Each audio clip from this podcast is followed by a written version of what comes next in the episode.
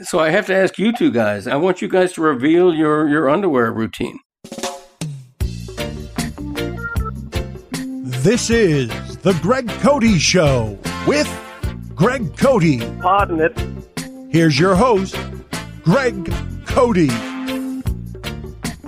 Hey, everybody, welcome back to the Greg Cote Show. Before we get started today with this newest edition of the program, I, I feel the need to assure listeners of something, um, in case you've been wondering. I do have on a fresh pair of underwear today, okay, for this occasion. I know on the on the Le Batard show um, last week, I dared to mention that I sometimes go two straight days uh, without changing underwear, and, and it everybody was aghast. It, it's like there was an outcry. Uh, you, you know, thought I had, had, admitted to storing human corpses in my basement freezer. Um, I, so I have to ask you two guys: Am I that wrong on this subject? Am I alone here? Um, I want you guys to reveal your your underwear routine. Yes, you are that wrong, and you are that messed up. This is you are my hero, brother, and I am not trying to make you feel bad, but this is terrible. okay. Juju, I can't be perfect. For those of you who don't recognize that voice because Greg failed to introduce him, that is Juju Gotti. Oh, yeah. Absolutely. I'm so happy to be here. But yeah, you're not perfect, big brother, but you can change the draws. Yeah. okay. Yeah. I, am going to try to get better about that. But, uh, you know, I never go a week or three days. I'm talking about two days, for Christ's sake. It's hot in Florida. Yeti, what about you? I'm in every day. There is the rare occasion where it might bridge over into the second second day, but it's that's really, really, really rare. I have to be really tired and and not have gotten like sweaty throughout the day. I shower every night. Like I I hate going to bed without a shower. So uh, it's rare occasion, but almost almost always got to change them, Greg. I'm bougie. I get a pack of underwear and I wear them once and I just throw them away as I go and I just buy new underwear every week. what? I mean, I used to be homeless. You know what I mean? I, this is a luxury to me. wow. That's crazy. Uh, by the way, um, uh, Christopher, who's usually in here, is uh, is not here because uh, he vacated South Florida and is vacating somewhere. I think in South Carolina. I don't even know, but um, he'll be back next week. Hey, we don't talk sports much on what ostensibly, but barely, is a sports podcast. But what a time of year! Um, I'm preparing to go cover Game One of the Panthers Tampa Bay Lightning playoff series. Inter Miami and the Marlins are both playing. The Dolphins' schedule is out, in their rookie mini camp is ending. Chris Bosh is about to get elected to the Basketball Hall of Fame if there's any sliver of justice left in the world. Um, which reminds us the Heat closed their regular season Sunday and await their first round playoff matchup. And and by the way, did either of you guys see the Udonis Haslem thing the other night? That made my night. Oh my god! Yes, sir. He's the greatest of all time. Shouts out to UD. He just, he earned he earned every penny of his contract last night. He did. My favorite part was seeing how excited Dan Le got on Twitter. Like he was really legitimately fired up, and that that just made me all the more excited for everything that was going on. It was great. Right, and it felt because it was Dwight Howard. It's like, yeah, watch out. You know what I mean? Get out. I mean, you don't. You know, he, Dwight knocked Udonis on his ass, and you don't do that to the OG in his own building. I mean, it, it the way Udonis reacted, I thought was just precious. Here's a 41 year old guy playing in his first game of the season. He's on the floor for like a minute and a half, and uh, and he scores two quick buckets, and then he gets ejected. It was just sublime, and and um, that's so classy of Spoelstra to to find a way to get him in, uh, which you knew he would, but uh, that had to be a special moment for the fans as well. They should make a banner out of that and put it up in uh, right. just a video screen of that on loop up in the Raptors. Right. oh, when when the Heat do their highlight reel uh, from the regular season to to hype the playoffs, you know that's going to be in there. Oh yeah, right up with uh, all the great dunks and, and all that stuff. Hell yeah! Well, hey, I, I want to tease the show a little bit because we have a we have a big one here. We have, um, in addition to Juju sitting in with us, uh, with uh, Yeti and I, we have the, the one of the weirdest guests in history because they're two uh, teenage twins named Aiden and Maxwell Resnick. They're stat freaks, analytic wonderkins. Uh, in other words, they are real nerds, and and and I say that lovingly because um, lovingly, yeah, I, I really do. They um, they authored a book called The Stats Game, a deep dive into sports analytics in the modern era. Uh, it's about how, you know, how and why sports analytics have sort of changed the way franchises and teams operate uh, it, it's against everything I stand for because I, I, I, like to know less about stats than more. But I'd like you uh, listeners to imagine a younger Chris Whittingham, only there are two of them, and, and each one is trying to seem smarter than the other. So um, you know, the, the, this is this is a weird interview. It's either going to leave you uh, enlightened or uh, or annoyed. So we're, going to find find out that in a little bit. But uh, right now, I got um, this happened to me a few weeks ago. You guys may remember. Um, Joe Biden keeps calling me. You know, with uh, the Cotes have developed a little bit of a re- relationship with him, and I don't take his calls because it's always sort of nutty why he's calling me. And uh, so he left another message for me, and um, I want to play it for y'all right now.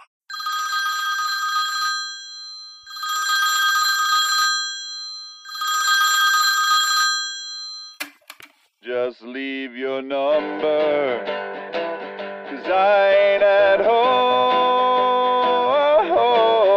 Just leave your name and number, cause I ain't at home.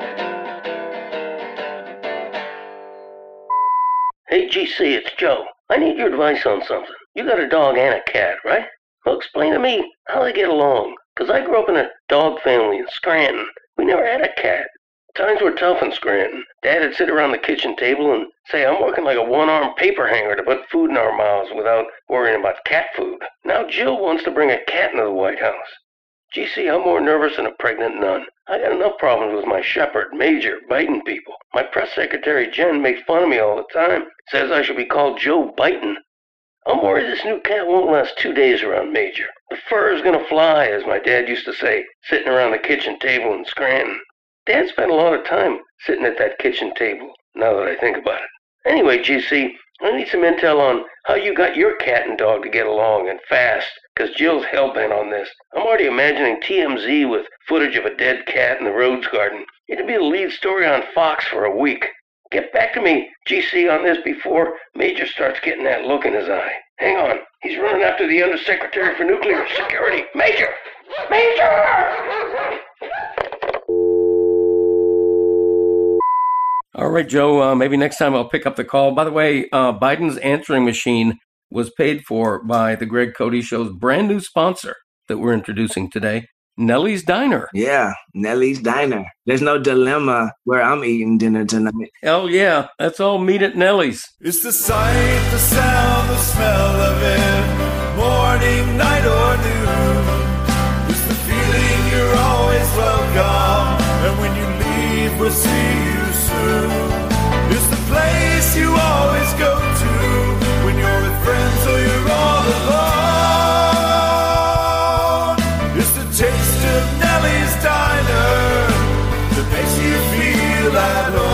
back in time when you step into Nellie's Diner. It's the only place in town to taste Wild Bill Cody's Bison Burger, deep fried in Nana's 100 year old lard. Or try a tall stack of our award winning PFBI pancakes. Dig into the signature Thang salad. Or try an Uncle Dick footlong. Anything you want and anytime you want it, we got it. All served up with a free side of smiles. We are right where we've been for 60 years at 1440 Zagacki Street, downtown. Nellie's Diner. It's the taste of home you never had because your mom sucked at cooking. It's the taste of Nellie's Diner that makes you feel at home. Ah man, the best part of waking up, man, with Nellie's Diner in my cup. That's a masterpiece. Play that at my funeral. Play that song. My- All right. Well, welcome Nellie's Diner. It's a beautiful place. I've been there myself, and um, it's uh, it's just a wonderful joint to to go. If you're ever um, in the area, please do stop by. Okay, now let's get to the book authors. Um, Aidan and Maxwell Resnick, who wrote uh, uh, a new book called The Stats Game. And if you all are into sports analytics, I think you're really going to enjoy this. It's it's an interesting conversation. We tried to have a little fun with it as well. And after these superstar twin wonderkind uh, authors, we're going to um, we're going to talk to Juju and Yeti about uh, the phenomenon of the Le Batard Show fan. So you won't want to miss that. But here are the twins. We're happy to be joined here by uh, unusual guests and that they're so young. Uh, Aidan and Maxwell Resnick, they're um, high school seniors. You guys are the, the youngest guests we've ever had on our podcast, so that's that's something a little different. Uh, you're, you're both just turned 18. That would be funny if they were different ages as they're twins. At any rate, um, this is interesting to me because when they were 17, they wrote a book. Okay. When I was 17, I was playing Ms. Pac Man and um, lamenting my lack of college scholarship offers. And these two got together and wrote a book called The Stats Game A Deep Dive into Sports Analytics in the Modern Era. Guys, First of all, I have to ask you what inspired you to write this dense book because it's it's not like a light book. It's uh, pretty serious. It's about as serious as sports can get, I guess. Well, thank you. Um, yeah. So, just for some background, we've been big sports fans our whole life. You know, whenever there's you know baseball, hockey, football, basketball, tennis on, we're always interested in watching. So we've always had that component. And then, sort of as a separate note, uh, we've always been very passionate about math and quantitative analysis, but it was, I guess, sort of due to the pandemic. You know, a lot of our plans over the summer last year uh, were canceled, and so we were left at home with not that much to do. And so we, you know, we said to each other, like, why don't we embark on this project that you know we'd have a lot of fun doing, and it would be really helpful for us, helpful for anybody who's interested in reading. And so that's sort of how that started. And then, you know, the book really wrote itself. We, we're, we're so interested and passionate about what we wanted to write about that it, really just putting our thoughts down on the page. And so it, it was a blast and we had a lot of fun doing it. And we're very glad that we did it. How did you guys um, break it down? Like, w- was one of you mainly the researcher and the other was substantially the writer, or was it pretty much an even mix of how it was actually produced, the book? So, I mean, we decided pretty early on that we were going to have approximately 10 chapters. We ended up doing 10 exactly. Um, and, and so we decided that uh, each of us would take the lead on, on, five of them. Overall, I mean, we kind of split it up, but we didn't really split it up entirely in the sense that my chapters were also his chapters and his were mine. And at the end, like we have relatives who like have heard us talk about sports since we were three years old, and they couldn't even differentiate sometimes if, if I wrote a chapter or if, if Aiden wrote a chapter, just because we were both so mixed in there at the same time. Did you guys do a deep dive into the analytics of what the proper amount of chapters are to have in a book?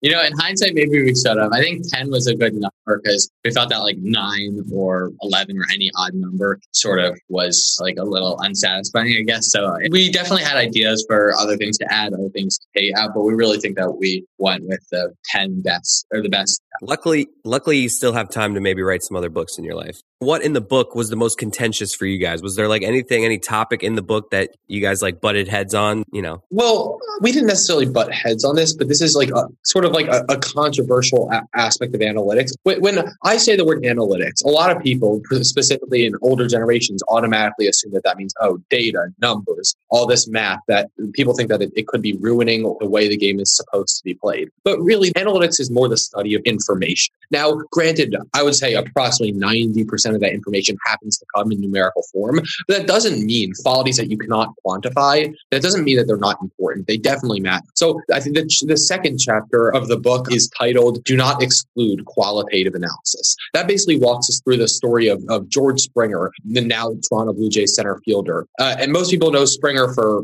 being able to hit 40 home runs in a season or really being one of the best players in baseball right now. But it wasn't always that easy for him. Springer is a guy who overcame a stutter at a very late age, at an age where for most people, if you still have a stutter by then, you're not likely to overcome it. He displayed something called the growth mindset, and that's a mindset that he's really internalized in baseball. You can't put that onto a box score or, I guess, in numbers, but that doesn't mean it doesn't matter. So that's one aspect of analytics that we want to, I guess, clarify overall. Yeah, and then I would also say, uh, from my perspective, the next chapter is like avoid the eye test when possible. And for me, it was really fascinating to write about the eye test. You know, like and what about the sniff test? Yeah, yeah. What about the sniff test? I don't like the. I'm with you on the eye test. The eye test is ridiculous, but the sniff test, come on, man. Yeah, that's valid. That's valid. Aiden, try it out. Yes, I will. I will.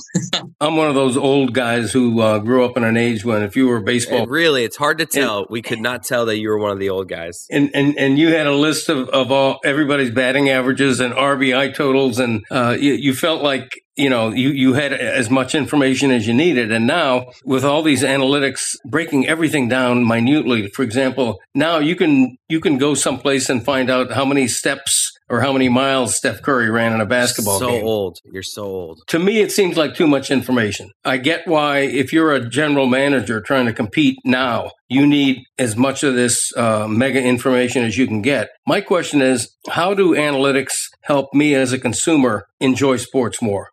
I, know that on the surface. I mean, even to us, I mean, we were born in 2003. So, like, we've grown up basically in the era of analytics. But even so, I mean, sometimes there are statistics where I'm like, what on earth does that mean? And, but Right. the, the, the thing is, well, the thing that's important to recognize is that some of them are intentionally put on a scale that's easy to understand. Let me give you an example. One of the most analytical statistics out there is a statistic called wins above replacement or WAR. Basically, that statistic tells you literally just that. How many wins above a replacement level player does someone provide? Mike Trout, good war. Yeah, exactly. So if you see, okay, this season Mike Trout had 10 wins above replacement, that is easy to interpret. You can look at that and say, this season, if the Angels did not have Mike Trout and they had a replacement level player instead, they would have won 10 fewer games approximately. Now, that's not that's not to say that it, it's precise to the bone, but that does give you a very good idea of a player's value. One thing that we've both found to be fantastic is percentiles. Uh, you look at different analytics websites or analytics presentations, We'll use percentiles. So, you know, which is more telling? Juan Soto's xwOBA was 0.45 or Juan Soto's xwOBA was in the 100th percentile, right? Probably the latter because it, it sort of shows how he played with respect to the league average or the, the remainder of the league at least. So, um, I think that's just a really like simple way uh, to to make things easier because you know you could have the best stats in the world, but if they're not presented in a way that's easy to understand, they're completely meaningless. Uh, I'm going to ask you a question about a random player down here in Miami, the Dolphins quarterback Tua Tagovailoa. I wonder if you know enough about him and his rookie season to have any opinion whether, based on analytics, uh, he's going to be a good quarterback. I know that's a general question, but that down here there's a lot of debate. Is he going to be good? Should they trade to get Deshaun Watson? Tua Tagovailoa is one of the most complicated quarterback prospects I've seen in my lifetime. Alabama quarterbacks statistically don't have a great track record in the NFL because oftentimes, I mean, their college statistics are just wildly inflated because they are playing with the most talented players in the country. Now, with that said, that doesn't mean I don't like Tua at all. I think uh, it, it, it honestly angers me a little when I see people just automatically jump ship on Tua. I'm not saying he's going to be anything special, but we don't know yet. I think the Dolphins honestly have a very promising core. They, they had a very good defense this year. Uh, if Tua can pick it up to like league average play this year, which is like baby steps. I mean, nobody's nobody's saying he should be Patrick Mahomes this upcoming season, but if he could pick it up to league average, then the Dolphins could very, very, very well fight for a, a playoff spot. Now, also one one thing I just want to add is uh, if if they do have the option to trade for Deshaun Watson, like without giving everything, I would it. I mean, Deshaun Watson's a guy where if you add that guy to your franchise, you're instantly in playoff contention, unless you you're as pathetic as the rest of the Texans roster. But yeah, that's kind of my sense. I didn't hear much analytics there, but that was a great just breakdown of that situation right there. Like, do you guys not do quarterbacks in terms of like deep analytics? You could have been on like NFL Live right there, just breaking that down, and that was solid. So yeah, there are analytics that are telling of his performance, and overall they're not in his favor. In in a year, a year and a half or so down the road, he hasn't shown any improvement. Then we could start talking. Okay, maybe he is not the guy here. We were speaking with Aiden and Maxwell Resnick, the teenage identical twins and uh, whiz kid co-authors of uh, the Stats Game, a new book about analytics. Not completely identical. Not completely. I mean, maybe you guys are technically identical, Yeah. but I could see. You- yeah, you I- can tell My me. wife. Listen, guys, I'm a pro at this. My wife's a twin. Nice. Okay, I'm in the club. I can tell my wife and her. I can tell you apart. It's the hair mostly. Yeah. That is it is the hair actually. But um what's the end game here? In like 5 or 6 years, best case scenario, like what sports team are you guys running? I, I could just tell that's the end game for you guys. That's yeah, that's a tough question because I mean, on one hand, you know, we're 18 years old, we're we're like still in high school, so on the surface, we'll take any job that's available to us. Like, but I guess if we're talking about like our our, like, our dream and like what the I guess the ultimate goal is, baseball, I'd say a pro is it's the most quantifiable sport, and so I think it's pretty clearly out of the big four American sports, it's a pretty clearly the easiest to analyze. The downside about baseball that I think we both agree on is that there's no salary cap. And so naturally, it's, it's going to be incredibly difficult to manage a small market team. Uh, I'm not saying we're not up for the challenge, but I think we're much more interested in, in playing a game that's fair for everybody and not, you know, being uh, with like a team that that's paying their players a third of what the Yankees are paying their players. Dad, it doesn't sound like they're taking this Marlins job. Doesn't sound like it. Well, actually, let me just let me just throw this in there. I think honestly, the ultimate goal is would be honestly to lead a small market baseball team to a championship. Yeah. that's true. let me let me put it this way. Let's go. No, honestly, Guys, come on I mean, down. the way I look at it, Miami is beautiful, guys. The beaches, mwah.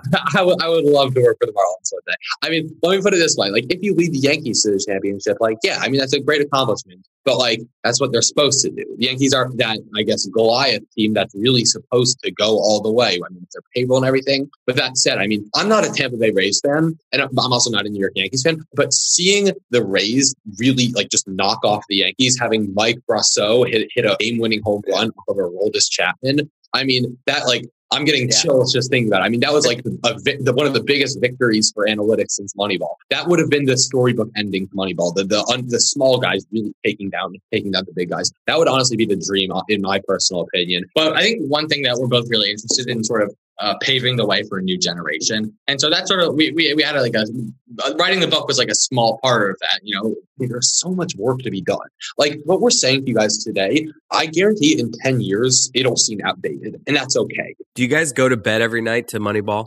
Uh, you know, not quite. Although we're, I think, you know, I, I've really been interested, like reading lately. Um, we we both have always been interested, as I said, in math, statistics, computer science. But you know, one thing that I think we've both really gained an appreciation for is the the idea of just decision making. The human brain is wildly imperfect. If we can understand, you know, exactly how to make decisions so that they can lead to the optimal outcomes, we believe that that's really the future of sports.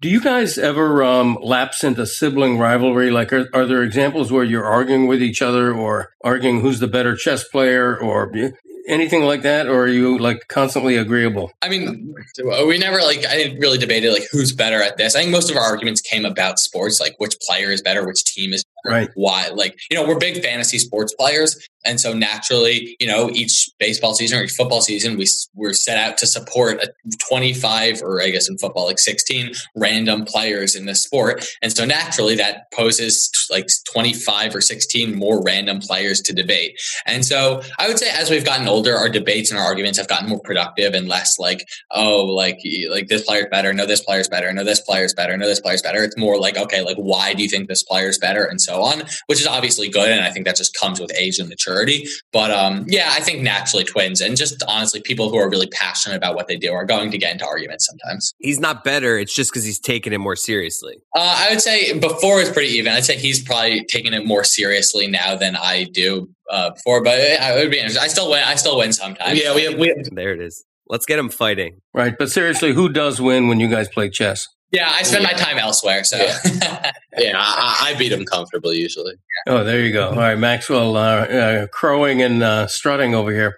Okay, we're going to wrap this up soon, guys. But I want to leave you with this, and and this question has is about intangibles that really can't be quantified. In just about every sport, uh, coaches uh, worship, and most players do worship the idea of team chemistry. Does that exist? team chemistry absolutely does matter, and anyone who says it doesn't, it, it, I mean, I, I, I will rarely take the non-analytical side in arguments, but it, it definitely does. When's the last time you guys got yelled at by your parents for just doing something like really immature and stupid? uh, It's a tough one. it, dep- it depends on what. If you count like you know like talking too much in the car, then like like an hour ago. But well, I- actually, I, I have a fun example. We didn't necessarily get yelled at for this, but they weren't too thrilled. We have this nice little knee hockey set in our basement that we both love to go down there and play. And so we were uh, staying at this apartment a couple weeks ago in New York City. And um, usually in an apartment, you have to be very careful because you have neighbors both like below and to your sides and stuff like that. Um, yeah, so we brought uh, the knee hockey set to the apartment and we spent hours just hacking away at it despite any complaints. and we were just going at it. And yeah, I mean, my parents weren't too, they weren't mad, but they weren't too thrilled about our choices there. Um, we're going to wrap this up, uh, guys. I'm I'm very grateful that you uh, came on with us. Uh, I'm going to make one last attempt to goad you into uh, sibling rivalry by asking, um, when we're off the air, uh, will will one of you be seething because the other one did too much talking? Uh, we have sort of a system where, you know, when someone, we usually actually have a really good understanding of who should answer what question. You know, so naturally, like we've reached, one of us has researched, researched an idea a little more than another person has. So that's not Right. too much of a problem, I guess. Uh, every once in a while, we're like, like, why did you say that? Like, I could have given a better answer, but like, that's just like playful. Well, like sometimes when I feel like like he's rambling off topic, or sometimes he feels like I'm doing it, just because I mean it's something we love talking about so much. Where like afterwards we're like, wait, what was the question? Who did the rambling here? Let's get let's do a little breakdown of this interview here. Like, what's the conversation going to be like after? Uh, I think he did. I think so he I think we have an interesting yeah. conversation. but Yeah, I think you both were good. A little long winded, but you guys are just smart dudes, so you got a lot to say. Um, your it was your sentences were re- really well structured. Um, I'm smart too. I just I didn't want to like make you guys feel bad, so I'm just trying. I'm like dumbing it down for you guys a little bit. I read your book last night too. It's a light read. Oh, yeah. Appreciate it. I'm young like you guys. Like he's an old one. I'm I'm just like you guys. I'm sure you got through it in 20 minutes. Yeah, yeah, yeah. it was it was it was it was Yeah, cute. appreciate it. No, I'm kidding. But what's the book, Dad? Plug the book again for them. Yeah, absolutely. Uh, it, it's uh, Aiden and Maxwell Resnick, the young authors of The Stats Game, a deep dive into sports analytics in the modern era. Uh, thanks again, guys, and uh, wish you all the best with the book and beyond. I have a feeling we'll uh, probably be hearing from you guys again. And let me get tickets when you guys are running a team. Remember little old Chris and Greg who interviewed you guys. I'll do. You get season tickets to Marlins game. and tour of a, tour of the facilities too. There you go. Thanks, guys. Well, thank you so much. We Yes, really thank appreciate Sam. it. Appreciate it. Thanks, guys. Thank you.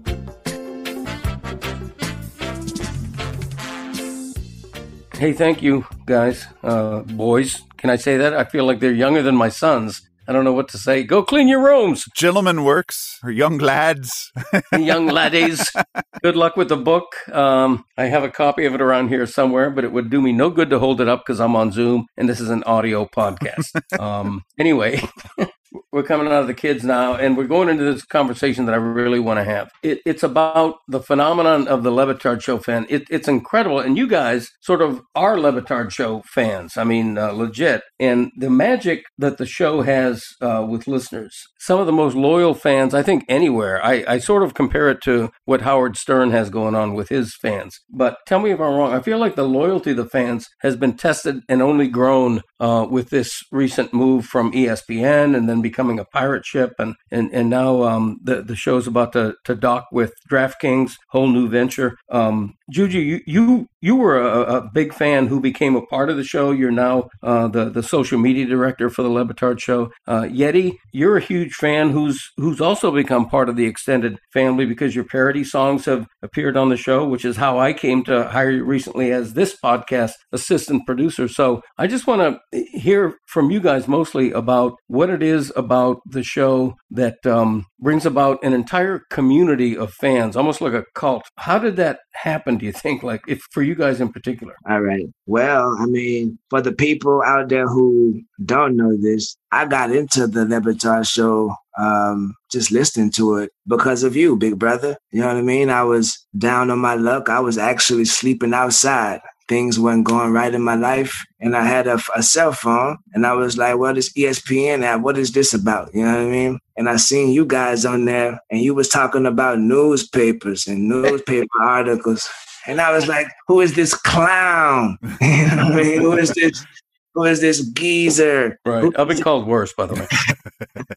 But this was me down on my luck, so I was kind of frustrated, pointing it everywhere. You know what I mean? I'm looking at my phone, frustrated, like, oh, look at this guy, newspapers. And so a couple weeks go by, and I realized, okay, you come on Tuesdays, and so you would always still preach about newspapers, and it sparked something in me that I believed in myself a little bit more after listening to you, because newspapers. I mean, cover your ears, NSFW. Newspapers are dead. You know what I mean? But you believed in them like as if they're the next hot thing coming out. And if you can believe in that dead horse, I can believe in my damn self. So yeah, I decided to dust myself off and try harder. You know what I mean? At what I was going at at the time, which was music and just trying to find a career for myself. And with that belief, it sparked things happening. You know what I mean? So I got a tattoo of you on my leg, and people in the hood was like, "What in the world is that?" You know what I mean? Who, who is that? And I explained it to one person,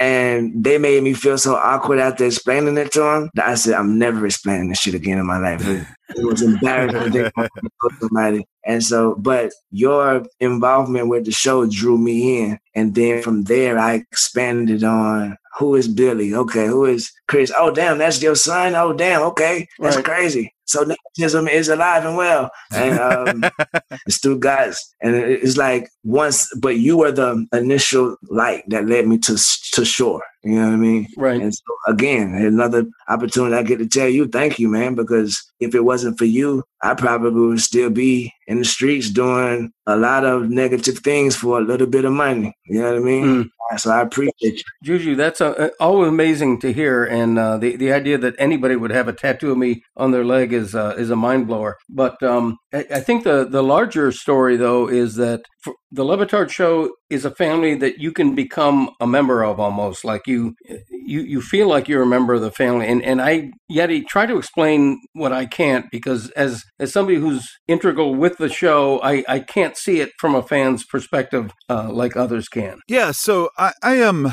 Uh, one of the first things I noticed about the show is the the hijinks and like the fun. Like they're they're entertaining. I mean, no one's going to listen to a show that isn't entertaining or informative, and preferably both. And, and and it's hard to find that balance sometimes. So the show has a really good balance of um, entertainment, information. One of the first things I noticed was I, I'm I'm a big fan of the uh, the guys who used to be on the BBC's Top Gear, and then they went off and formed uh, the the Grand Tour on Amazon Prime. I loved it because I enjoy cars. Like I work on my own vehicles, I try to do all that stuff. But um, as far as following up with the latest cool cars and stuff, I, I can't call myself like a gearhead or a petrol head. But I loved that show because they talked about cars, but they really just used cars as a vehicle for hijinks and fun uh, amongst three guys that have incredible chemistry. Um, and Dan, I noticed the same thing when when my friend finally got me to try out Dan and and the whole crew. They've got incredible chemistry that use sports as the vehicle for their hijinks and they're fun. Basically, it's like as the sports is an excuse for the this group of, of buddies to get on and just ha- on the radio and have just have a great time. So that was the first thing. So you didn't discover the show; it was recommended to you. Yeah, I've got a buddy, Daniel Cardwell. Shout out to my friend. He kept telling me I had to check out the show. And so finally, I noticed the fact that it was using sports as a vehicle for hijinks. And then I noticed that Dan gives people the license to be themselves. But not only that, he sets an example and shows people that it's okay to look at other people as humans. That really attracted me. And I think for a large part of the audience, um, that's that's one of the same. You see some of the more rabid fans out there. Not only do they get hyped up when Dan talks about human issues and just preaches the we'll call it the gospel of remembering that the people around us are human beings and are capable of making mistakes just like you and me but you see these fans actually take Dan's message to heart, and you can see them going off and doing their own charitable things or working with other ESPN personalities to, you know, do charity drives for their for the things of their choice. And that really, I think, starts to get its anchors into an audience long term. I got I got something from a conversation I was having earlier. I think that us in America right now, you know what I mean, on a serious tip, we need to do a better job of loving and, and respecting each other. You know what I mean? No matter what our beliefs are, whether it's a political party, whether it's religion, none of that stuff really matters in the grand scheme of raising our kids. You know what I mean? I think we should start being better examples all around. But a thing that we could do or implement in these schools is teaching them at a young age patience teaching them at a young age with the same vigor we teach social studies with the same teaching we teach math the same vigor we teach science. Teach a class that that, that has like patience and and resolve and and loving your brothers and sisters and respect you know what i mean? Because these days are getting kind of out of hand i don't mean to go too serious you know what i mean but i want to just say that we need to do a better job of loving each other man so don't let your bias don't let your uh, political um, allegiance. Don't let none of this stuff affect how you treat your neighbors and your elders and your and your people. And like it really, it re- it will really help the next generation if we show them how to do it. You know what I mean? And events like the the Capitol thing, that's that's embarrassing. That those are thousands of kids' fathers and mothers, and those are five, thousands of examples that people are making. No matter their their beliefs, it's just we gotta do a better job raising our youth because those are the people who gonna change us, you know, lead us the next generation. Sorry for going serious. It's interesting, Juju. You just hit on something that's worth considering. We've become so divisive in this country that the idea of teaching kindness as a school curriculum is not outlandish to me. Right. You know, t- teaching tolerance, teaching, uh, you know, just basically getting along with other people and not being judgmental, and that that's you know that's not a terrible idea. I can think of worse things to, to major in in class, or at least to, to be required to take is is a course in that. Interesting concept. That's something else that Dan brings to the table is that these voices he's inviting onto his show and giving license and permission to be themselves on and to, and to give their voice is like that's these are the things they're talking about as well is to love your neighbor, to remember that people are people and we make mistakes, to give people room to breathe and, and be understood and to actually just listen. And I think that's another thing that endears the broader audience as well. Yeah, hell yeah. But like I saying, back to the um, teaching in school, like I shouldn't know more about John Wilkes Booth and what happened in the theater more than I know how to be patient with my brothers and sisters. You know what I mean? So we should Mhm. we should put a foot forward into changing some stuff like that. Right, right. No, that's a, that's a very, very valid point. Um, and I, I think the lesson I take out of this is that we all need to be a little bit kinder and listen to the Greg Cote Show podcast just a little bit more. Zagato. I think we can all we can all take that lesson, you know, tuck it under the pillow like a mint and sleep on it. Um, on Mystery Crate, I think it was uh, Christopher and Billy who invited on a bunch of Le Batard Show super fans onto a Zoom to have a discussion, and I think that was sort of the genesis of the idea that um, you don't have to be a fan alone; you can be a part of a community. And and and now you see, you know, you have a podcast with uh, another fan of the show. There's Lauer After Hours. You know, my podcast wouldn't exist probably if it weren't for uh, my fans on the Le Batard show supporting it. And I wonder, um, what is it about the community, the idea that there's strength in numbers, that you guys, the, the fandom metastasizes because you, so many fans know each other and connect with each other. All right, let me start to answer your question by actually throwing this question over to Juju. How many friends do you have like in your like physical friends that you would hang out with that know anything about the show? Oh, that's a zero, uh, uh, Yeti. Same here for the most part. I hang out with actual problems, and so you know, what I mean, they don't understand nothing. Yeah, and that's I maybe have three, but everyone I've talked to that I've met on Twitter over the last just over a year uh, since the Fine song came out, um, they are all in very similar situations. They don't have any buddies that actually listen to the show, and another common factor is our spouses, for the most part, don't like the show either. but so so I think that means when it comes to the online interactions, by opening these doors, by having Juju on to form the Lauer Rangers, um, and coin that phrase, and having those dinner for schmucks, um, and then by Christopher being willing to pass on a song that I sent in to Mike Ryan, um, and then three days later doing the same with with Andrew, and then Flim and M later, and starting the song wars. That gave us license to be a part of the show. Shouts out to the Loud Rangers, the original Loud Rangers, as Hefe, State South, Morgan from Australia, uh, my Ryan fan account, um, who else? Stu, uh, Stu Pop. Salute my dog, Stu Pop. And if I forgot anybody, I'm so sorry, but I think that's that's him. Loud Rangers, go go Loud Rangers. Yeah. You know what I mean? Mixtape coming soon. Shouts out to my family. I love y'all. All right. It is a family. I mean, and, and when Le Batard uh, goes on and on on the air about how much he appreciates the fans and how amazing they are, he's not kidding because he says that off the air too. He's um, we're always astounded by the loyalty of the fans and the and the crowds that come to those Moss Miami events, which I think another one is on the way soon, by the way. And um,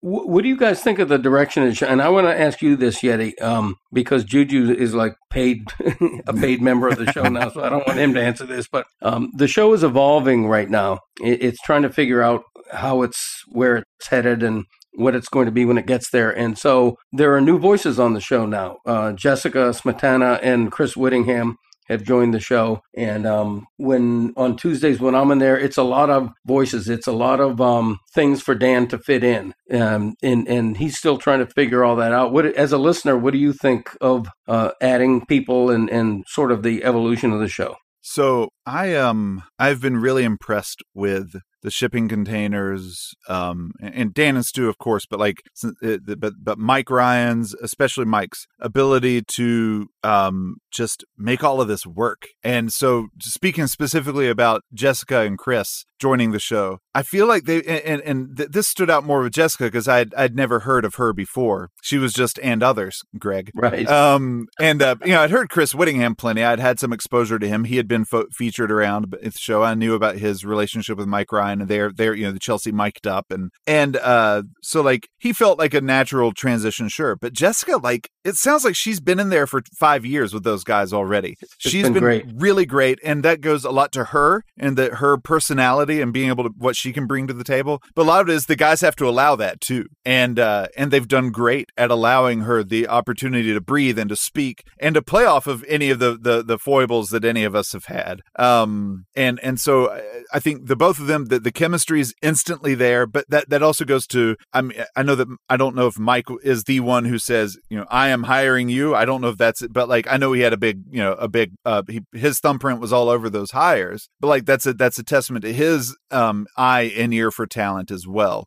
Um, so that's that's been really cool. The the, the show's change overall. Um, the amount of talent that has gone in from everybody. Uh, Mike mentioned recently, or on an episode of Lauer after that Lauer after hours, Mike made an appearance, and he says it takes a lot of work to come off this disorganized, and um, and, and like, but but like they do it so well. The fact that they were able to get that show on the air the next day after leaving ESPN, so that the fans could still have something and wouldn't get worried like that in it's incredible. The fact that they put on as many shows as they have as regularly as they have is just a testament to an entire team effort that i have no idea how they do it but but they do and that's what that's another thing that makes them special. Juju um i know you're you're you're a company man uh you're you're on the payroll but you're still a fan and still an avid listener. What what's your take on uh, what greg just asked me about the transition with adding the new voices and the, the change of the show altogether I love every single thing that Dan has ever done in his entire life.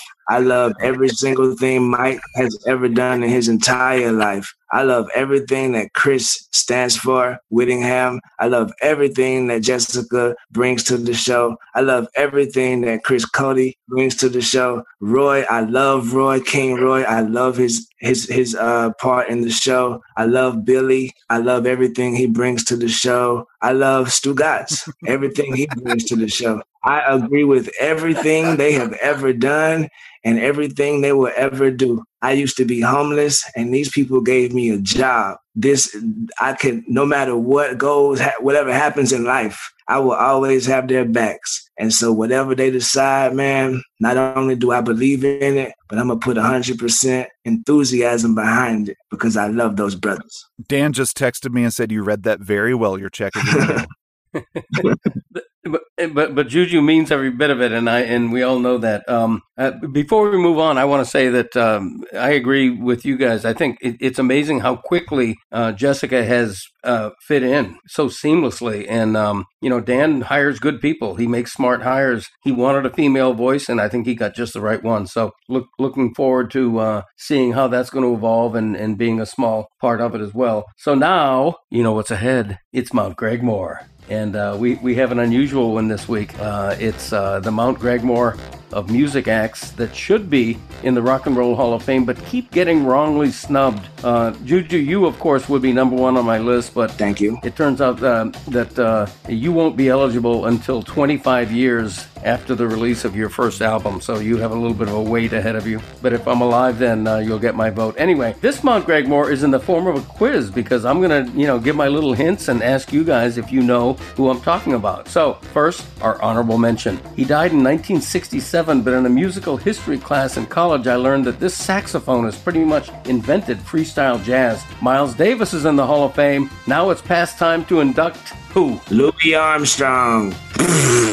Good- It's a valid guess, but it's wrong. Is John Coltrane not in the Hall, Rock and Roll Hall of Fame? It's John Coltrane is the correct answer. He is not in the Hall of Fame. That is a crime against humanity. John Coltrane, who I knew is this is a crime. Born in Hamlet, North Carolina, by the way. North Carolina proud. How about that? Take your shirts off, wave them over your head like a helicopter. you just happen to know the hometown of John Coltrane.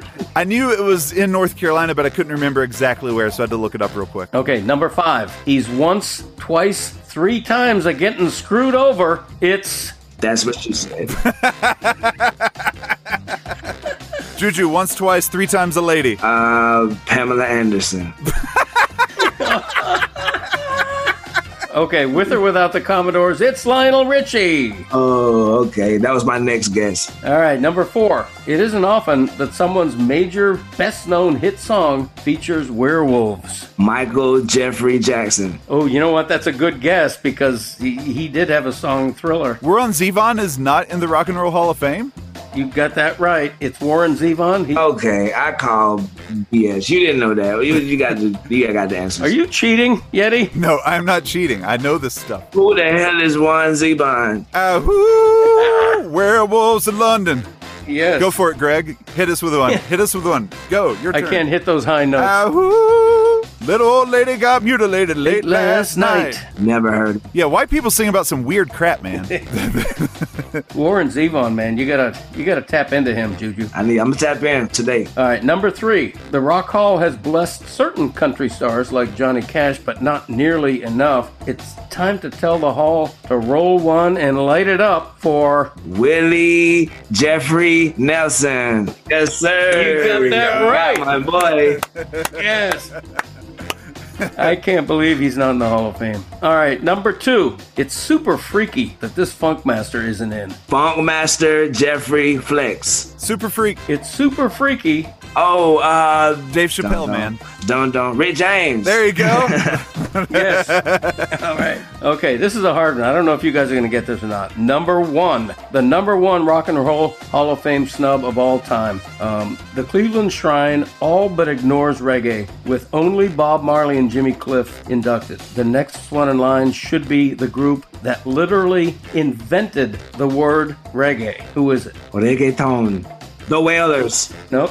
Nope. Gosh, yeah. You now. I heard. I heard the name on a podcast about a month ago, but I do not remember. Their leader, Fred Hibbert, died just last September. Father of Roy. Uh, no, oddly enough. You've stumped me on this one, Greg. Okay, it, it's a tough one, but uh, Toots and the Maytals is the name of that group. Okay, look, if someone locked me in a jail cell and said your only key out of here is to name this band that you just asked me, I would be in jail for three life sentences. Oh man, That was a good Mount Gregmore. I loved it. I love it too. I loved the trivia aspect know. of it. That's a good. That was a good approach. the quiz thing did uh, work out pretty well. Anyway, we've had fun today. Uh, interesting conversation about the Le Batard Show phenomenon and other stuff. I want to thank again uh, the the young book authors of the Stats Game for joining us, and um, most of all, thank you all, podcast family. You know how much we appreciate you here. And uh, Juju, thanks for sitting in with us today. Yeti, as always, Christopher will be back uh, in the pod next week, and uh, we'll see you all then. Bye bye.